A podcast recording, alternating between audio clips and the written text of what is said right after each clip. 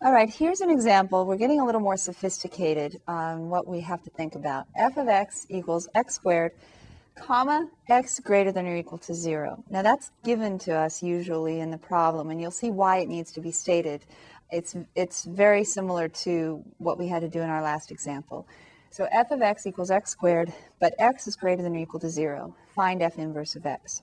So if you'd like to pause, you can get all the way to the end at least, and then you might have a question about what to do after that.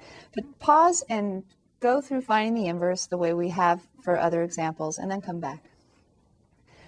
All right, finding the inverse, we have f of x equals y equals x squared, but x is greater than or equal to 0. Now we're going to interchange x and y and we have uh, x equals y squared. We want to solve for y, so we have to take the square root of both sides, right? So is the answer y equals the square root of x? If you said that, then you got lucky on this one because x is greater than or equal to 0. I'll explain why in a minute. But you might re recall that if you solve something like y squared equals 9, then aren't there two solutions to this? y equals positive 3, or the number that you squared in order to get 9 could also have been negative 3.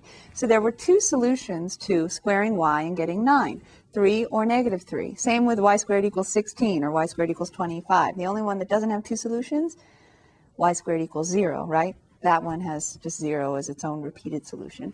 So y equals 3 or negative 3 when y squared equals 9. So therefore, if, I'll write this in, if y squared equals x, then there are two solutions to what y could be. It could be positive square root of x or negative. You might have just had it drummed into you since you were in algebra class that when you solve by taking the square root of both sides, you have to write plus or minus square root x. But in any case, we have two possible outputs for y, given that y squared equals x. We have positive square root x, negative square root of x. If I look at the graph, you might recall in my last example, I wrote the four graphs of the four basic graphs of square root functions. This, the positive square root of x looks like this. It's the top half of a sideways parabola. The bottom half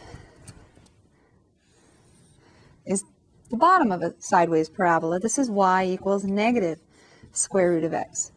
Now, what would be the problem with saying f inverse of x equals plus or minus square root of x? Look at the graph. I'm saying that this whole thing would be f inverse of x. It would be plus square root of x, positive square root of x, or negative square root of x. The problem with calling this f inverse is this is not a function, right? This fails the vertical line test. When we say f inverse of x, we say function, inverse function. This is not a function as it is right here. So we have to know that f inverse of x cannot be both of these branches of the sideways parabola. And that for that to know which one to use, we have to think about the original function. The original function was f of x equals x squared. That's a parabola at the origin opening up, right? But then notice that this parabola opening upwards, if you take that and you reflect it on the line y equals x, you will get this parabola reflected on the line y equals x. I should have made it a little wider, but can you see that you would get the sideways parabola? So this is a reflection of the one graph in the line y equals x, giving the sideways parabola. But the problem is the reflection of f of x in the line y equals x makes an unfunction. It's not a function, a non-function. So I have to only use one branch of the parabola when I find the inverse function of it. So that's why it was necessary when I gave the problem to tell you that x has to be greater than or equal to 0. That tells you to start at zero and then make your x values positive. So I really should use, I'm going to draw a new graph for us. If you're starting this problem and you want to look at the graph, start with the parabola upwards. This is f of x with x greater than or equal to 0. The reflection of that graph in the line y equals x is the inverse function f of x equals the positive, you don't have to write plus, but I'm just making a point, the positive square root of x. Now we can see we have a function that opens up a half a parabola and its inverse is the top half of a sideways parabola. And notice they intersect right here. This happens to be the point 1, 1 because 1 squared is 1 and the square root of 1 is 1. So this is where the, the input equals the output. If you made tables, you would see that as well. Also, if we talk about the domain of f, and I'm going to underline that in red because I usually use red for the domain of the function, right? What's the domain of f? It's what was given to us. This is called a restricted domain. Normally, when we talk about the domain of a function, it's the implied domain. It's what's implied by the formula. f of x equals x squared implies that x actually could be any real number you want, right? f of x equals x squared. You can square any, any real number and get a real number as an output. So usually the implied domain of f is all real numbers. But the restricted domain, the explicitly stated domain in this problem of f is 0 to infinity because they told us x is greater than or equal to 0. This is usually given to you, but sometimes you have to restrict it yourself. So you have to pick a domain that will make an inverse function. I'm going to talk about how to do that and, and how this relates to the words one-to-one very soon. So the domain of f was 0 to infinity. So that means the domain of f inverse, oh, sorry, the range.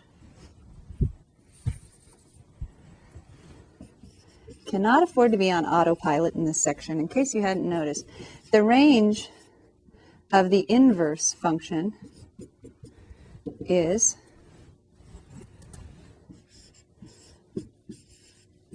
the same as the domain of the original function. And so, since the original function's domain was 0 to infinity, that means the outputs of the inverse are 0 to infinity. That's why I had to take the positive square root of x for my F inverse formula and why I had to take the positive part of the parabola. Y values start at zero and go up to infinity. If I used the bottom half, the Y values would be negative. The outputs of the inverse would be negative, and that doesn't correspond to the inputs of the original function being zero or positive. So I don't want the outputs of the inverse to be zero or negative. I want them to be zero or positive because I was told that the inputs of the original have to be zero or positive. So here's the one half of the parabola and its inverse, the top half of the sideways parabola. We call this restricting the domain. The reason why we need to restrict the domain is because if I were to take all possible x values, negative 2, negative 1, 0, 1, 2 for starters, in the original, sorry, in the original function, f of x equals x squared, my outputs would be negative 2 squared is 4, the square of negative 2 is 4, the square of negative 1 is positive 1, the square of 0 is 0, the square of 1 is positive 1 again, the square of 2 is positive 4. If I interchange x and y now,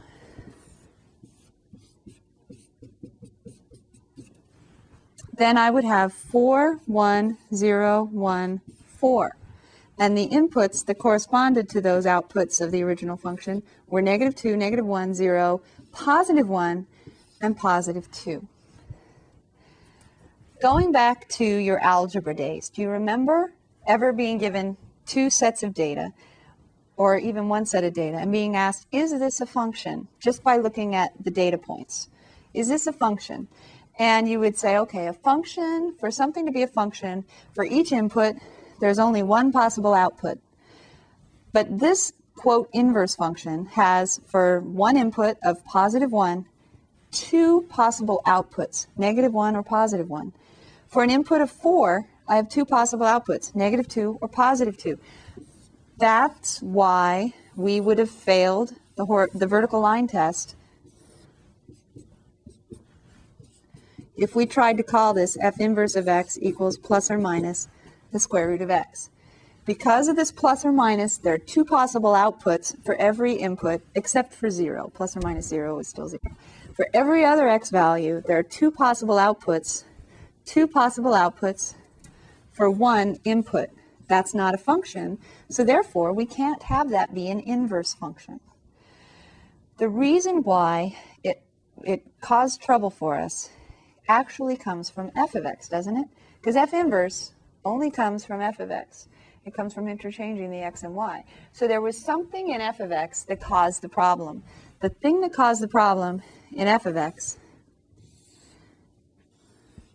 was the fact that for one y value, say x e y equals 4, there are two possible x values, negative 2 or positive 2.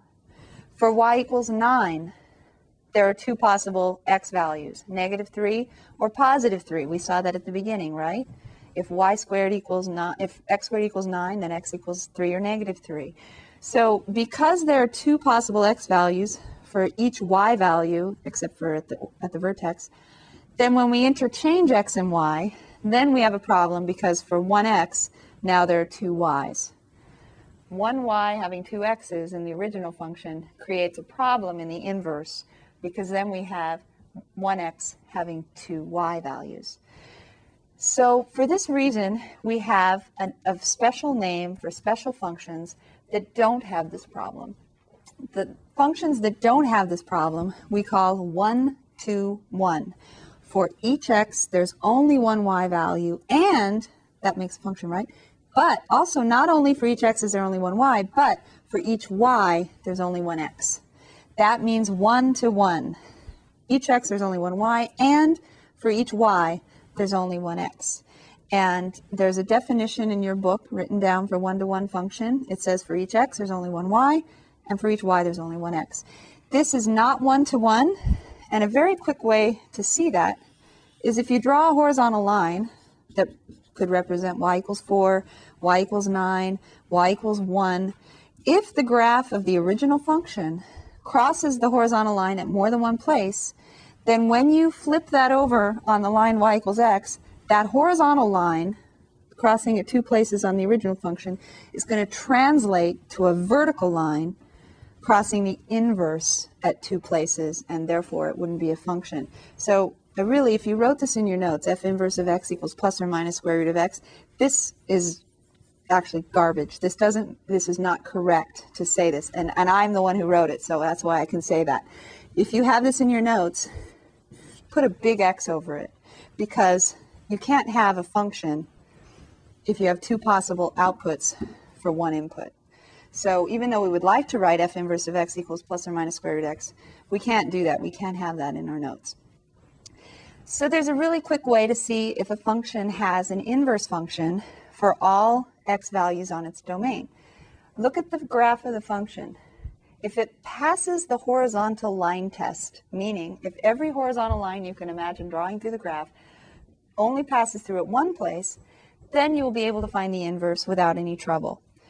If the function fails the horizontal line test, like it does here, then you don't have a function that you can just automatically take an inverse of without running into problems. Usually, if a function is going to fail the horizontal line test for some values on its domain, whoever gives you the problem of finding the inverse is hopefully going to tell you to restrict the domain somehow so that you don't have a problem. If they don't, or if they ask you to restrict the domain, then you have to think about what the graph looks like, and you have to take only, usually it's half of the graph. It's take the part of the graph that would pass a horizontal line test. So for this example, we just took out the left-hand side of the parabola. So now a horizontal line passing through the graph for any y value is only going to pass through at one point. So for each y, there's only one x. When we take the inverse, that'll mean for each x, there's only one y. So we won't have this problem. So our problem that we were given corresponds to this part of the table and then continuing. I would have to cross off these values if I'm talking about f inverse of x because they are not part of the inverse of the function I was given. So make sure on your notes that you circle these values and cross off the other ones because they don't represent the inverse function for this problem. And you can probably guess what I'm going to have you look at next.